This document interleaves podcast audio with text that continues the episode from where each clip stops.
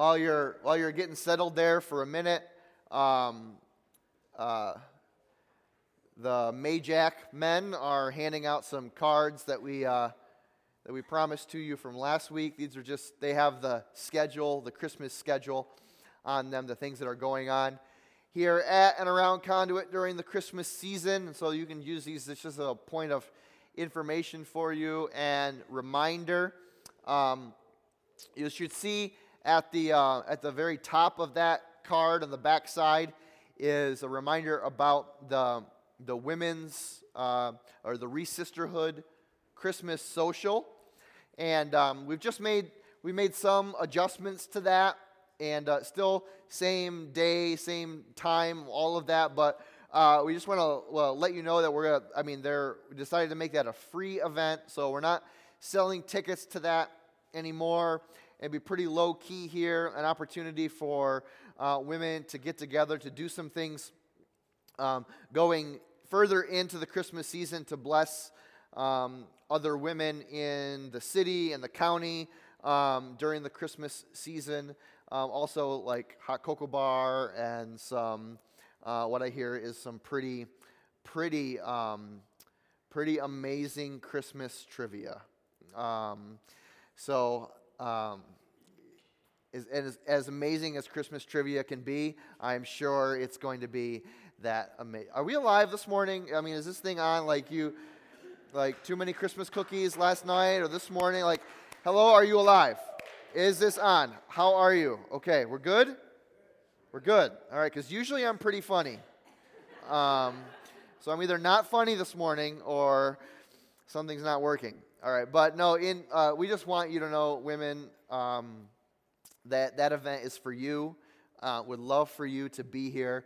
If you have any questions about that, you can see a member of the Re-Sisterhood team. If you're a member of that team, would you just raise your hand so that people know where to find you? All right, so you're going to talk to Jess or uh, Kim or Allie, one of the one of the three, um, or you can talk to me, and I will pretend I know what I'm talking about.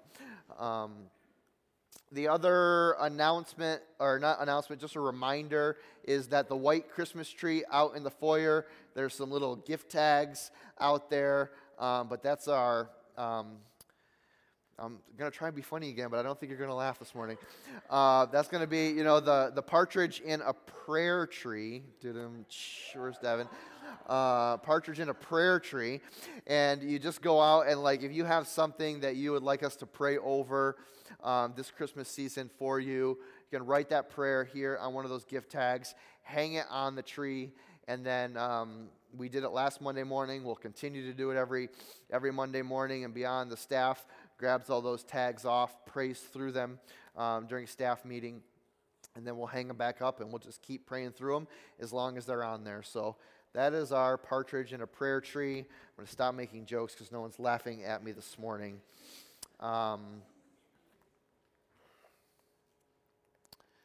You know, uh, that singing that song there at the end um, and praying prayers about God's goodness. Uh, what, what, what I find, what I, what I do find in my life, if I'm honest with myself, if I'm, if I'm honest with you, if I'm honest with God, is that there are definitive seasons where um, the goodness of God is, uh, it's not a reality, it's a question.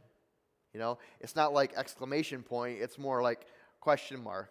Like, are, maybe, maybe not so much, are you good, God, but where is your goodness right now? Because um, everything seems to, quite honestly, just to be bad. And what I find is that, um, see, our, our souls, our souls were made to worship. We were, were our souls were we're created to be in worshipful response to our Heavenly Father. And so even, even when we even when there is a, a gap or a question in our in our souls, right? That when that when we engage in the thing that we were meant to do, like truth begins to take root. So we we kind of say tongue in cheek sometimes, uh, fake it till you make it. You ever heard that phrase? Right? And I, and I, I, you know, it's not, it's not the end all be all statement, especially for worship. You know, we don't want to fake really anything. But there is this reality that when the goodness of God is doubted, or the presence of the goodness of God in your life as doubted, that, that doing the thing that your soul was designed to do, sing praises to the Lord, glorify and worship the Lord, especially in something that you're doubting, where the truth of God's goodness goes from being a question mark to being an exclamation point in your soul. And uh, I, if I have, have a prayer for you this morning, it's that if you maybe came in here wondering if God was good, or maybe not experiencing the goodness of God in your life this week or last week, or not anticipating to experience the goodness of God in the, the coming week, that, uh, that God's goodness would take root in your heart this morning. That, that, that the goodness of God, not as just information, not as words on a page, not as a, a verse in the Bible, but that the, that the Holy Spirit of God would witness to your spirit about his goodness. Not just in general, but his goodness to you. That God is good not just in himself, but that God, um, God desires that you would experience the totality of his goodness, the fullness of his goodness. Um, we uh, started a series last week um, out of the, uh, the book of Isaiah, uh, the prophet Isaiah, who had the uh, kind of the unenviable role. All, all prophets in Scripture had this kind of unenviable role of speaking on behalf of God to a group of people who were rejecting God.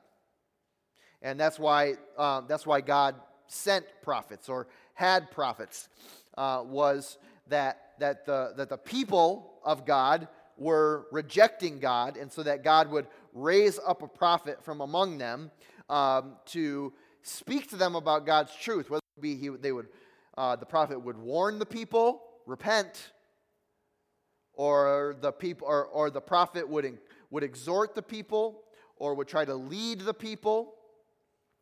And Isaiah was one of those prophets that, um, in the midst of the Babylonian exile of the Israelite people, where, where Assyria had come in and conquered Jerusalem and conquered the Holy Land, and then had sent a good portion of the Jewish people off into Assyria to live there away from their homeland. That, that Isaiah came in at that moment saying, Hey, look, we have experienced defeat at the hands of our enemies.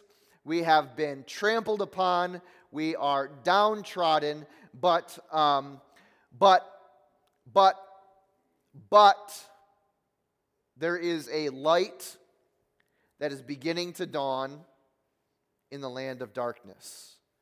And that light is not just a light, that light is a person. That light is a person. Uh, last week, we talked about um, Isaiah's proclamation that uh, the baby that would be born, or the Messiah that would become, that would come, uh, would be called Wonderful Counselor. And from Isaiah chapter 9, verse 2, Isaiah proclaimed that those walking in darkness have seen a great light. On those living in the shadow of death, a light has dawned. See, the, the name or the term wonderful counselor, right, is not a, um, is a term, we talked about this last week. This is a little bit of, I guess, you call review. Uh, but the, even the term counselor within Scripture, it, it indicated not a God that was high above us, pointing the way, not a guy, or not a God that was like in front of us on the path, like dragging us, kicking and screaming, or behind us on the path, like pushing us in a direction that we want to go, but, but, but a God who comes alongside of us in gentleness, in kindness, in compassion, who links arms with us, who grabs the light of his word and illuminates the path step by step. See, the interesting thing about like walking in the middle of darkness is that we don't often have the benefit of seeing, of like carry a lantern. You imagine, like, just imagine you're in old timey Jamestown, right? And you're carrying a lantern down the road in, um, in the midst of pitch black darkness. And the, the thing about a light that is carried, right, is that it only illuminates like one or two steps ahead of you. It's not like this big spotlight like we have today where you can shine, you know, like a million candle power, you can see six, seven hundred yards in front of you, right? And the image of a wonderful counselor walking next to you is that they are, they are carrying the light that, that illuminates the next two or three steps, that you're not you're not trusting in your necessary your ability to see the complete picture you're not trusting in your ability to see what the end will be, the end of the story, the end of the darkness. What you are trusting is that there is one that is beside you. You're trusting that the, that the presence of God goes alongside of you, never, never leaves you, right? Does not, re- refuses to, to, to leave you alone on the path, but illuminates the way. Those walking in darkness, they have seen a great light. A light has dawned. So, Isaiah chapter 9, if we read the continued way that Isaiah describes the one who will come,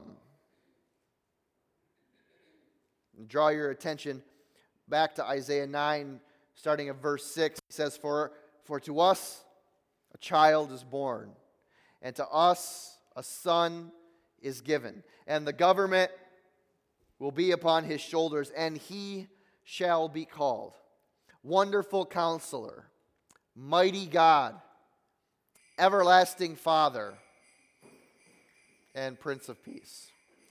I fear that something is happening.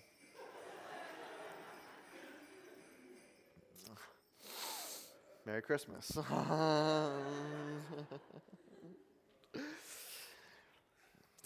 I don't know where to go from there.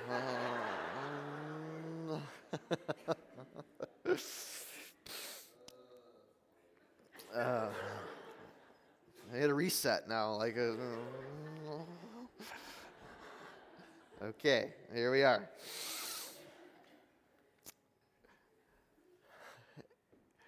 The image of Jesus as a mighty God, the image of Jesus as a God that, um, or as a wonderful counselor, is the image of Jesus as gentle, right? Is the image of Jesus as tender, is the, is the image of is the image of Jesus as one who walks alongside of us, a wonderful counselor. But what Isaiah describes is not just a God, right? There, we, we do not just have a God that is tender and kind and compassionate and gentle with us. This is the, this is the other side of the teeter totter that we're talking about at the end of the service last week, is that we also have a God who sits in a place of might and a place of power.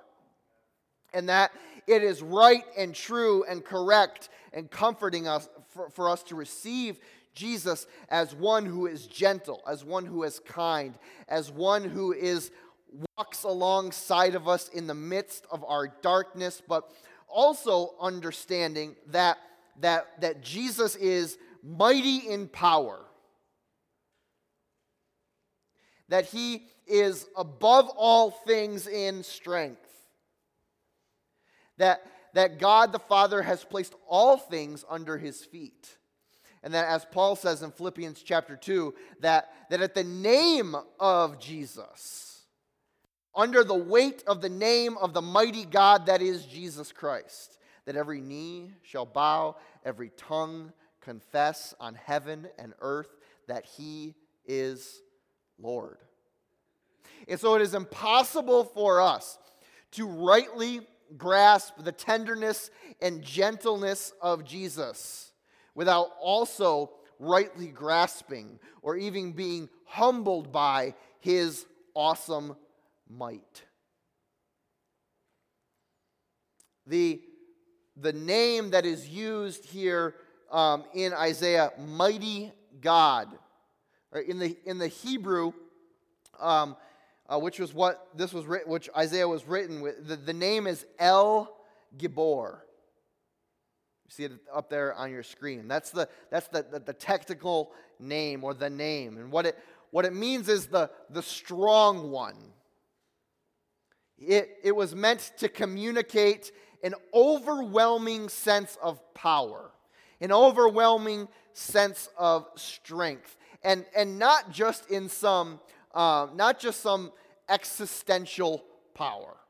Not just some, oh, like, oh yeah, he's God, so of course he's powerful. But it had, it had specific indications for conquest. That the strength of God's might, that his, that his power, that his strength was one that conquered, which was one that, that had, had no regard for the enemy. In fact, we see this name, El Gibor, um, in a lot of different places in Hebrew scripture. So, Psalm uh, chapter uh, 24, verse 8 is one such example where we see this same, uh, the same name of God used. And in Psalm 24, verse 8, the psalmist writes this uh, He says, Who is this King of glory? It's a rhetorical question, right? Who is this King of glory? It is the Lord, strong and mighty, the Lord who is mighty in battle. Not just this like nebulous, very generalized, hypothetical version of strength and power and might, but a Lord who is mighty in battle. Likewise, another prophet alongside of Isaiah, the prophet uh, Jeremiah, writes this and uses the name uh, El Gibor when he refers to God. He says this No one is like you, O Lord. You, you are great, and your name is mighty in power. That the, that the name of that the name of God, when it comes to might, indicates like overwhelming strength and power, conquest. Now, if we go back to what Isaiah says here, where we have been all uh, during this season, I, Isaiah 9, um, and we see that, that Isaiah lists out the name of God like in verse 6, right? Wonderful counselor, mighty God, everlasting Father, Prince of Peace. But that he doesn't, if we back up even into verse 4 and 5, the verses right before, that, that Isaiah himself sets up this reminder to the people of like, hey, hey, look, I want you to be reminded that yes, our God is a counselor, a wonderful counselor, someone that comes alongside of us. But hey, you remember what he did. Remember his mightiness when he says this, um, starting in verse 4 For as in the day of Midian's defeat, you, O Lord, you have shattered the yoke that burdens the people the bar that has been across their shoulders, the rod of their oppressor, every warrior's boot used in battle, every garment rolled in blood will be destined for burning and will be fuel for the fire. That, that, that, that, the, that the prophet is reminding them that the, that the mightiness of God has released them through battle from uh, oppression over the Midian, uh, from the Midianite people. That, that, that the mightiness of God, our mighty God, broke the yoke of oppression, released the rod of the oppressor from the backs of the people. And that, and that all, like, this is violent type of very um, um, explicit language, even. He talks about how the, the garments, the footprints, that have been soaked with blood in battle, that God will gather those up and use them for fuel in his fire. Like there is no like like it won't escape God's might and power. The way in which the, the, the people have been oppressed, the way, the way in which a, a yoke, a burden has been put on them, that, that, that is not lost on God. And that every iniquity placed on the people of God will, will suffer the fate of the mightiness of God, the holiness of God, the tremendous strength and power of God. And so Isaiah called the people to remember. Rem- hey, remember what God, what, what he did with the Midianite people? Remember how he freed you from slavery. Remember how you were oppressed and God released you. Remember how the might of God's power came to your rescue in this moment, right? Because now, here are the people in a similar type of oppression, in a similar type of pattern, right? Where they have been conquered by the, uh, the Babylonian people or the Assyrian people and shipped off, shipped off to Babylon, and now they're sitting in this woe is me, God has abandoned us, our God has forgotten about us. Why isn't God showing up on our behalf? And Isaiah comes and is like, hey, look, you remember what God did then? Deliverance is coming. The darkness that you are now in, a, a light is being dawned and that light will be called Wonderful Counselor, Mighty God, Everlasting Father, and Prince of Peace. Look, here's a reality that Isaiah was trying to get like into the people and that we would be we would be good to be reminded of this as well is that um, is that God God uses the memory of past victory as the promise for future victory. Like, like what God does even in this moment is he, he moves the prophet Isaiah to say, hey, guys, like you have such short memory. Do you remember the oppression you were under? Do you remember the darkness that you were experiencing? Do you remember the rod of the oppressor that was over you?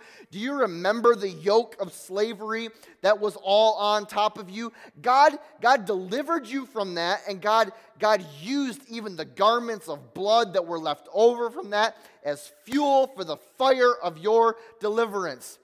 Remember and believe that the same God who delivered you then is fixing to deliver you in the future. I often like I often consider um, I guess what we'll call the battles that like you and I fight, right? Uh, the battles that we fight in life. And, and and I don't know your battle, right? You know your battle. Sometimes the battle is with a, a relationship that you have, right? Consistent battle back and forth. Sometimes the battle is just within your own mind, right? You, you battle this sense of um, like horrible, like uh, self esteem or, or, or, or, identity or anxiety or depression or fear, right? Or, or, or you're battling with um, of uh, you're battling with, with pride or with envy or with grief, or you're, you're, you're battling even against your, your own flesh, what your body is doing to you, right? Like you're battling and you're battling and you're battling and you're battling and you're battling. And the thing about battling is that it's tiring and it's difficult and it's tough and there's nothing easy about it. And without some encouragement, without some battle partners, it becomes it becomes really easy to fall into this into a pattern of God is has abandoned me in this battle.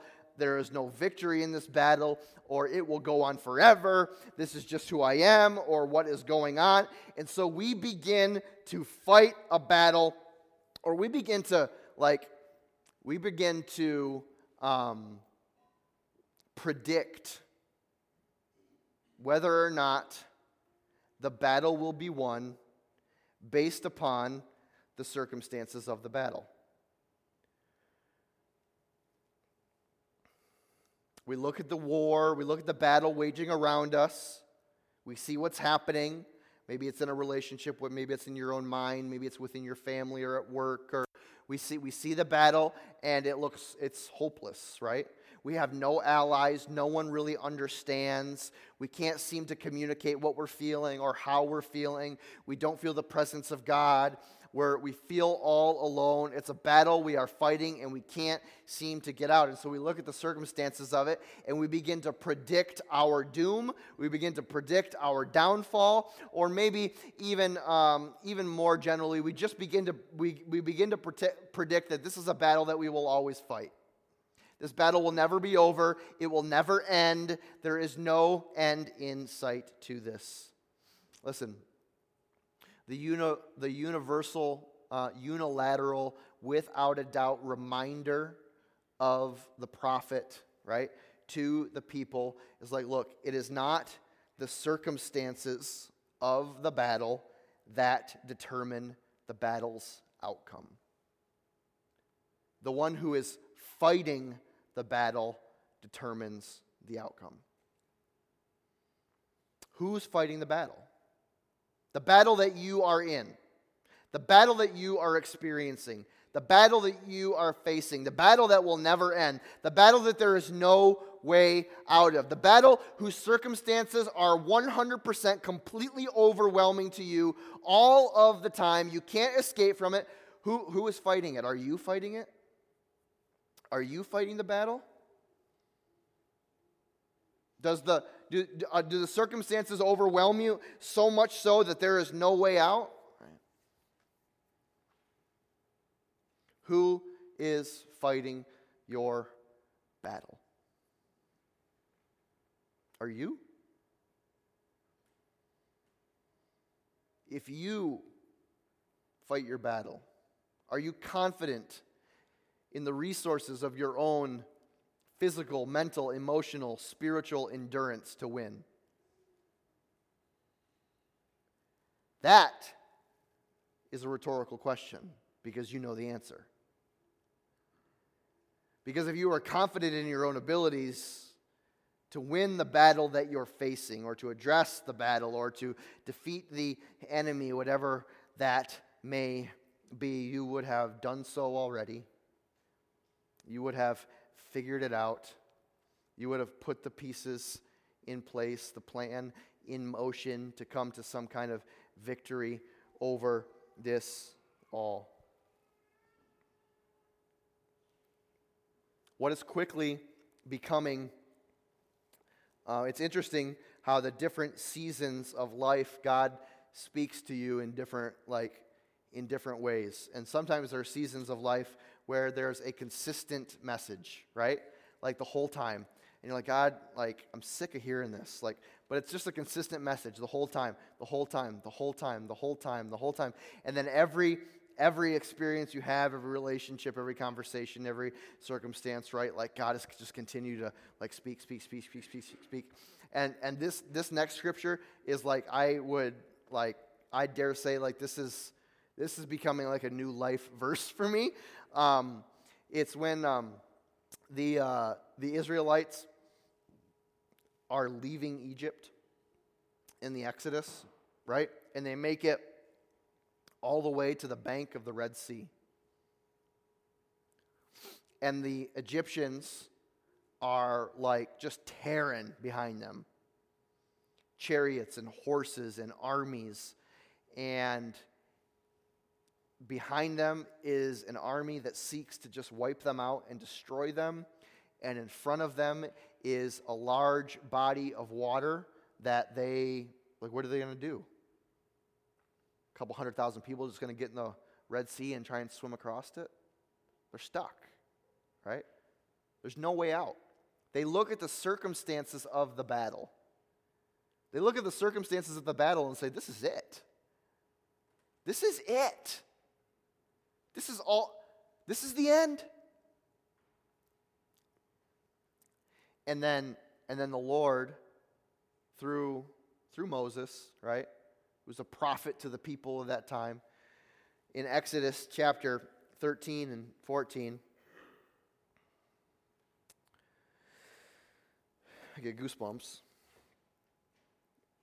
Moses answered the people Do not be afraid. Stand firm, and you will see the deliverance the Lord will bring to you today. The Egyptians that you see today, you will never see again. This is it right here. Who fights the battle? The Lord will fight for you.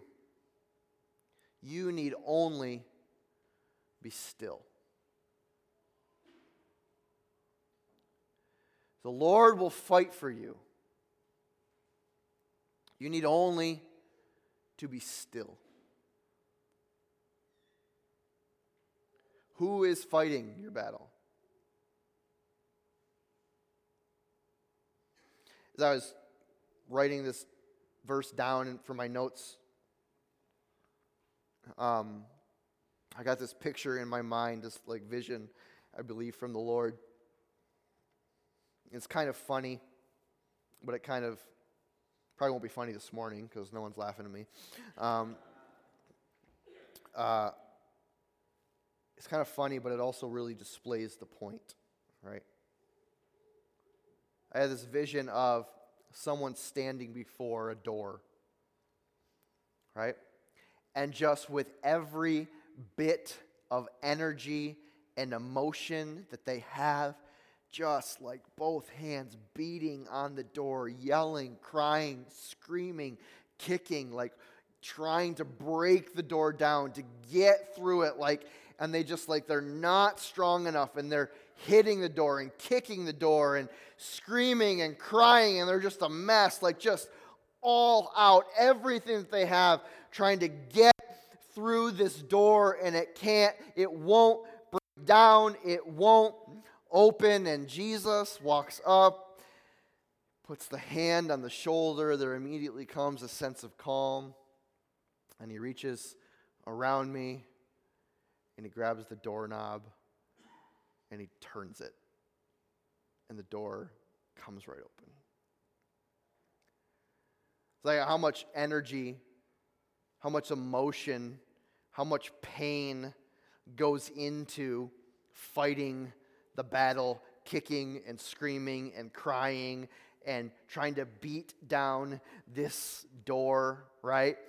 Forgetting like like every bit of might that we have trying to get through it all, thinking that it is, well, if I just hard enough, if I just scream loud enough, if I just bang on this door enough, it's eventually going to give way and, and, and come open. And then Jesus comes around in his own gentle way and turns the doorknob. And we realize the entire time that it's not about the circumstances of how hard we fight, it's about who's fighting the battle for us, right? That Jesus says, listen, um, just be still. Allow me to fight for you. I will fight for you. You need only be still.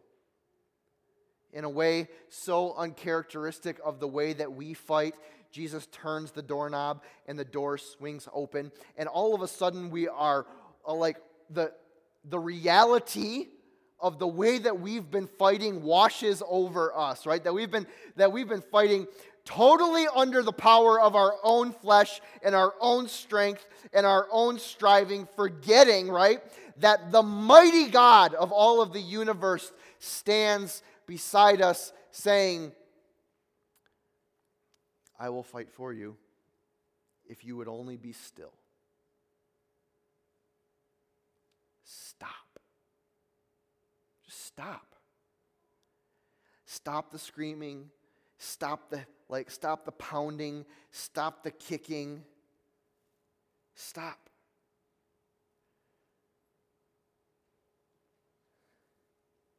I don't, many, I don't know how many times in my life that I that the harder I have fought against something, the worse it got. Right? The harder I fought, emotionally, mentally, spiritually, physically. Like, oh, I'm just going to fight harder. I'm just going to go harder. I'm going to, you know, go more, more, more, more, more, more, more, more, more. And the, the harder that I fought, like in my own strength, the worse the circumstances got. The worse the situation became. And it seems like the only thing that got, the only thing that changed through my fighting is that I was more tired, more discouraged, more defeated, and the mountain got a little higher. Our strength, your strength, my strength, our strength is not sufficient for the battles that we fight. But Jesus is a mighty God, full of strength and power.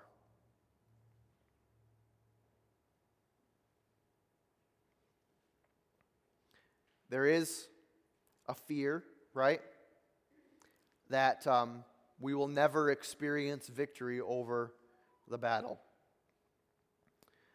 Um, and, and this is where we, we, we um, whereas men and women, uh, before the holiness and presence of God, um, tread, need to tread very lightly, very lightly.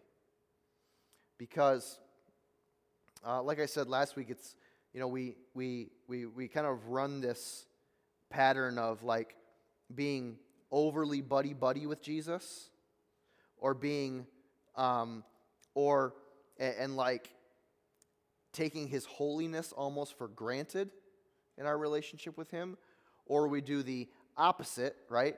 And God is so holy and so um, spiritually like out there that we have no access to him, that he's not interested in our lives, that that we don't really have relationship with him. He's just a God with a white beard on a cloud looking down on us, right? And so there's this balance, right, of understanding that God is both eternally holy and mighty, right? But that God is also totally personal and available. That God is both wonderful counselor and he is and he has mighty God in the same somehow ironic, difficult for us to categorize in our own brain um, God. That the, that the tenderness and gentleness of Jesus can only really be truly understood, right? If there is also an awareness of the power, the might, and, like, dare I say, fury of Jesus.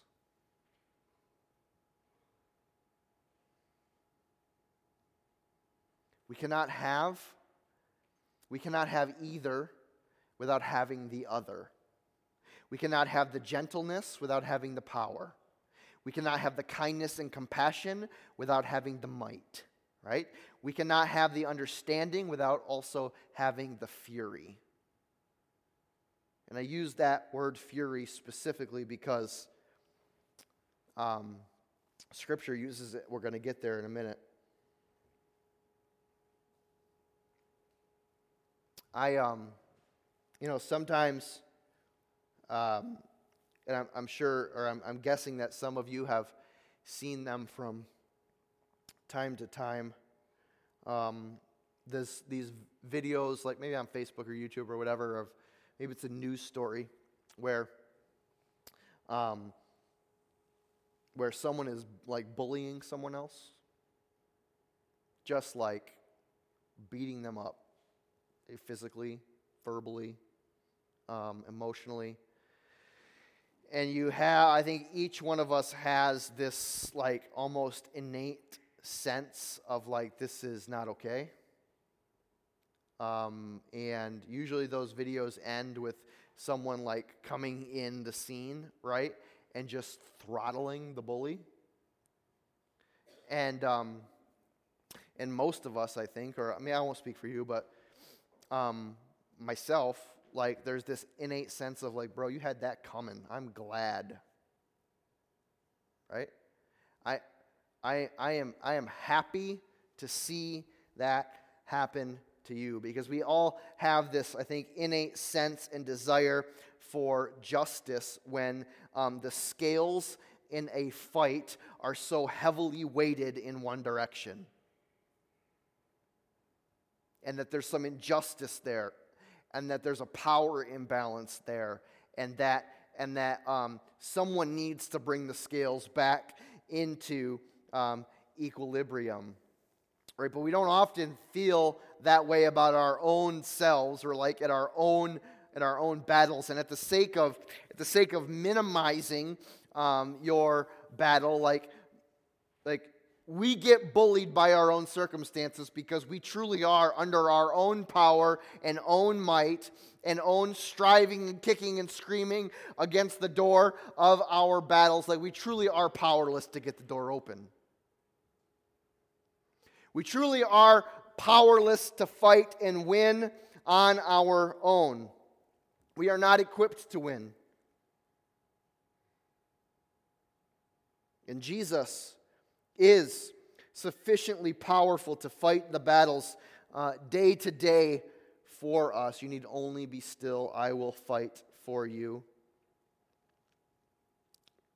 But what is uh, possible? What is perhaps the more important message this morning is that uh, Jesus is not um, Jesus is not resigned to simply winning the day to day battles, that there um, is coming a time where Jesus will no longer fight the day to day battles, but he will simply come to win the war. That the, that the war that the battles exist in will be fought and won by Jesus.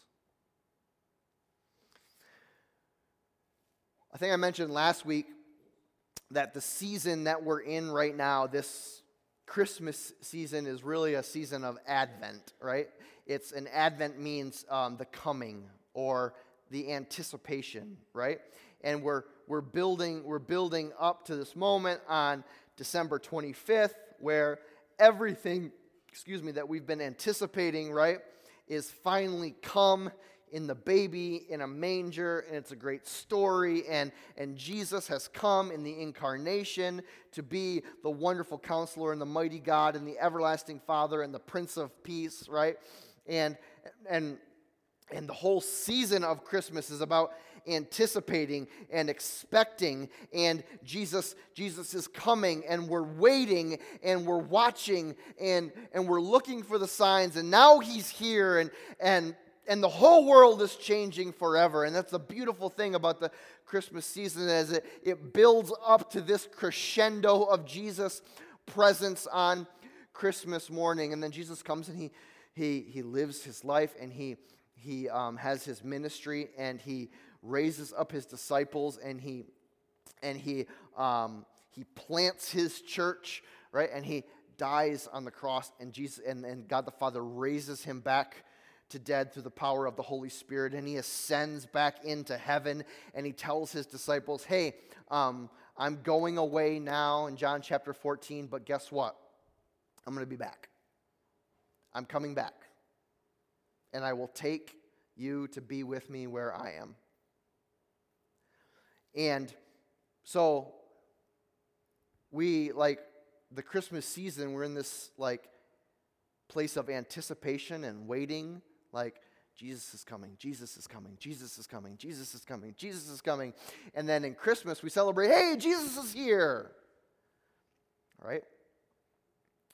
But we do that symbolically, right? We, we, do, we do it symbolically because it's always already happened. Forgetting, right, that we are in the same type of season with just a different outcome.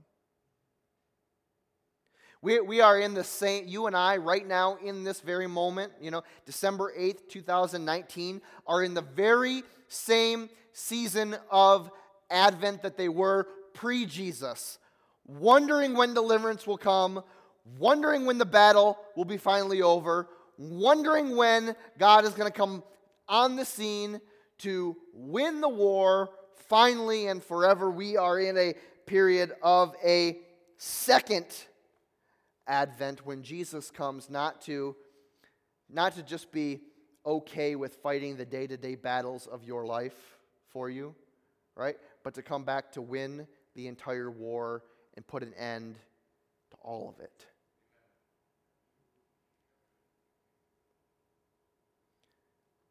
And this is where I say, like, we want to, I want to, knowing the responsibility um, that's been given to me to tread humbly and lightly upon this, knowing how um, deeply, how, how absolutely mighty and holy God is. There are two um, specific uh, scriptures that I want to draw our attention to this morning, both from um, uh, the book of Revelation, which speaks about this moment where we no longer are waiting and anticipating and wondering when Jesus will return once again, but when that moment actually does come to fruition, right? And it is a, a build up or similar to um, Christmas, a crescendo that ends in the coming of Jesus. And the first is in Revelation chapter 17, uh, verse 14, where um, it's just very simply said um, that, um, that the, what is described as the beast of Revelation will come, and it says in seven, uh, Revelation 17, verse 14, they will make war. They will make war against the Lamb. But the Lamb will overcome them, because he is the Lord of lords and the King of kings, and with him will be his called, chosen, and faithful followers. This is a, a precursor here now, then, to what happens in Revelation chapter 19, where John receives the vision of what happens indeed at that last battle. So you go to Revelation 19, starting at verse 11, and you see what John reveals to us here. He says, I saw heaven standing open. Listen, before we go any further. Remember that we're, we're talking about the promise of Isaiah, the prophecy of Isaiah for um, a Messiah that is both a wonderful counselor, walking alongside of us in our midst of brokenness and darkness, being tender and gentle, lighting the path through our darkness.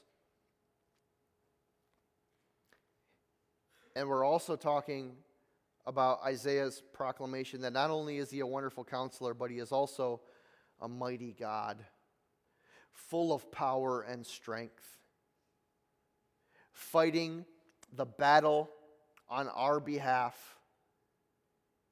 in absolute and total victory over everything that separates us from God, over, over every enemy, over every pain over every infirmity, over every sin.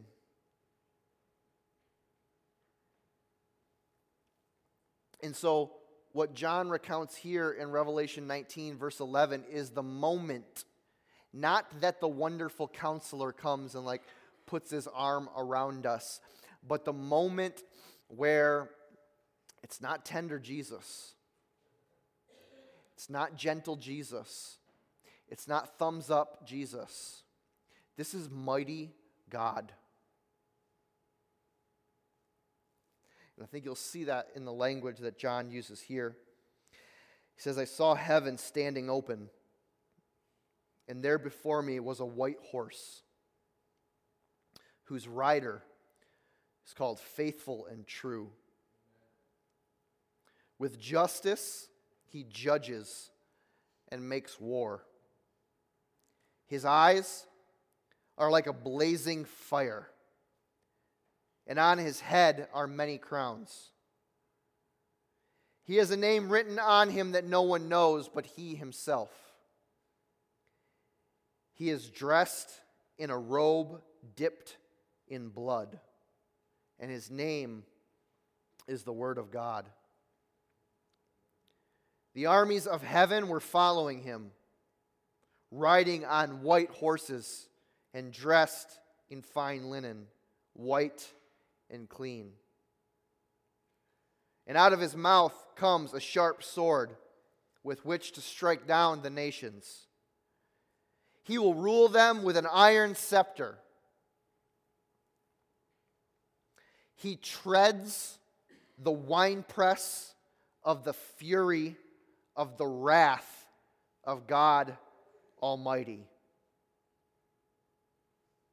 On his robe, on his robe and on his thigh, he has a name written King of Kings and Lord of Lords. And I saw an angel standing in the sun who cried in a loud voice to all the birds flying in midair Come, gather together for the great supper of God, so that you may eat the flesh of kings and generals and mighty men, of horses and their riders, and the flesh of all people, free and slave, small and great. Then I saw the beast and the kings of the earth and their armies gathered together to make war against the rider on the horse and his army. But the beast was captured, and with him the false prophet who had performed the miraculous signs on his behalf. With these signs, he had deluded those who had received the mark of the beast and worshipped his image. The two of them were thrown alive into the fiery, fiery lake of burning sulfur. The rest of them were killed with the sword that came out of the mouth of the rider on the horse and all the birds gorged themselves on their flesh.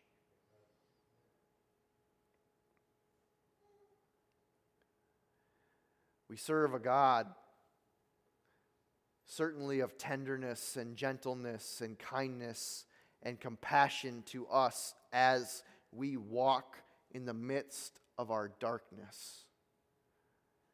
But we also serve a God who is mighty in power, who is magnificent in strength, whom will stand against the armies of every spirit and demon who has waged war on you and I, and will defeat them with the words of his mouth. And we don't have to do a thing. Because the Lord will fight for us. We need only to be still.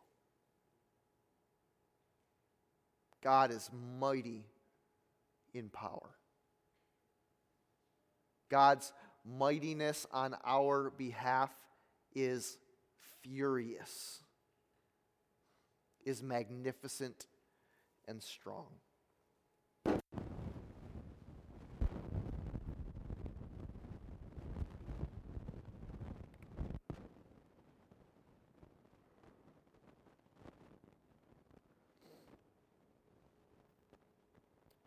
I want to leave us with uh, a scripture this morning that uh, that displays um, both the mightiness of God for us and the tenderness of God for us. There are lots of prophets that we have in Scripture. We've read from Isaiah and Jeremiah this morning. Moses was a prophet of sorts. Another uh, prophet, don't worry, I won't make you find it in your Bible. Um, his name is Zephaniah, right? Um, and, uh, and Zephaniah uh, says this about the Lord. In Zephaniah chapter 3, verse 17, he says, The Lord the Lord your God is in your midst. Mighty one, a mighty one who will save. He will rejoice over you with gladness. And he will quiet you with his love. He will exalt you with loud singing. The Lord is mighty, mighty to save you. But his love is so deeply tender and gentle that it will quiet you. We serve such a God. Christmas, Advent, the season that we're in right now is about grasping the anticipation of the promise of Jesus coming. Both the first time and the second time, where he comes in gentleness and he comes in power. Let's pray. Lord, you indeed shall be called Wonderful Counselor, Mighty God, Everlasting Father, and Prince of Peace.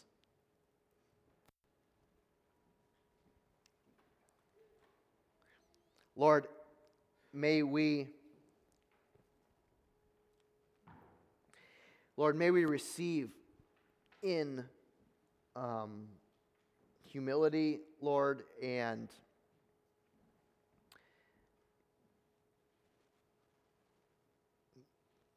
Lord, sometimes I just I feel like it's so much easier to receive you as a mighty God than it is to receive you as a gentle God. But you are both. You are not lacking in anything towards us. You are not lacking in your gentleness, your tenderness in the midst of our pain. When it is when, when we need you to come alongside of us, Lord, you are already there. Lighting the path in the midst of the darkness. And as Isaiah said, the people who are living in darkness have seen a great light.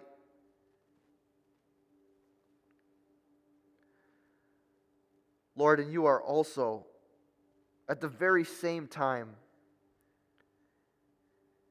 unapproachably mighty.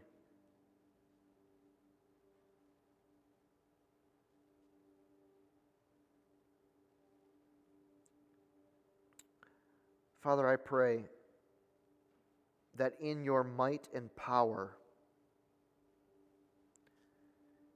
you would destroy every enemy that sets itself up against the goodness of God in our lives.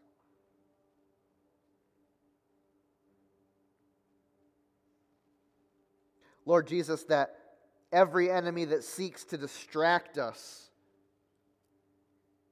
from your goodness to us, Lord.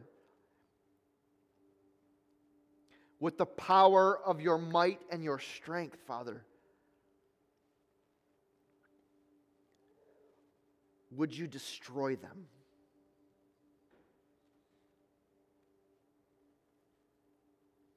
Lord, we submit every battle that we are fighting right now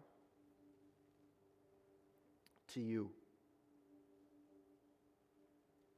Every every like relationship that we feel like we're beating against the door with. Every mental or emotional problem. Every addiction lord. Every um, like habitual pattern of sin.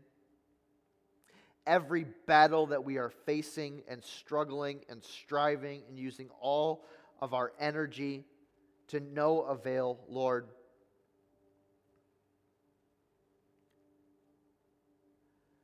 Father, we let our hands down. We unclench our fists. We relax our shoulders. we take a deep breath.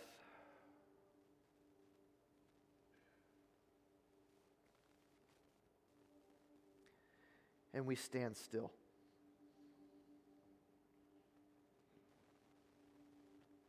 We stand still for a moment. We stand still for a day. Lord, maybe we stand still for a year, but we stand still. Lord, because you have promised to fight for us. You have promised that, Lord, wrapped up in who you are is every might and power and strength necessary to not just win the temporary battle, but to win the eternal war. And so, Lord, we stop. Knowing, Father, that it's not the circumstances of our battle that determine whether it will be won or not, Lord, but it's you. It is you fighting for us.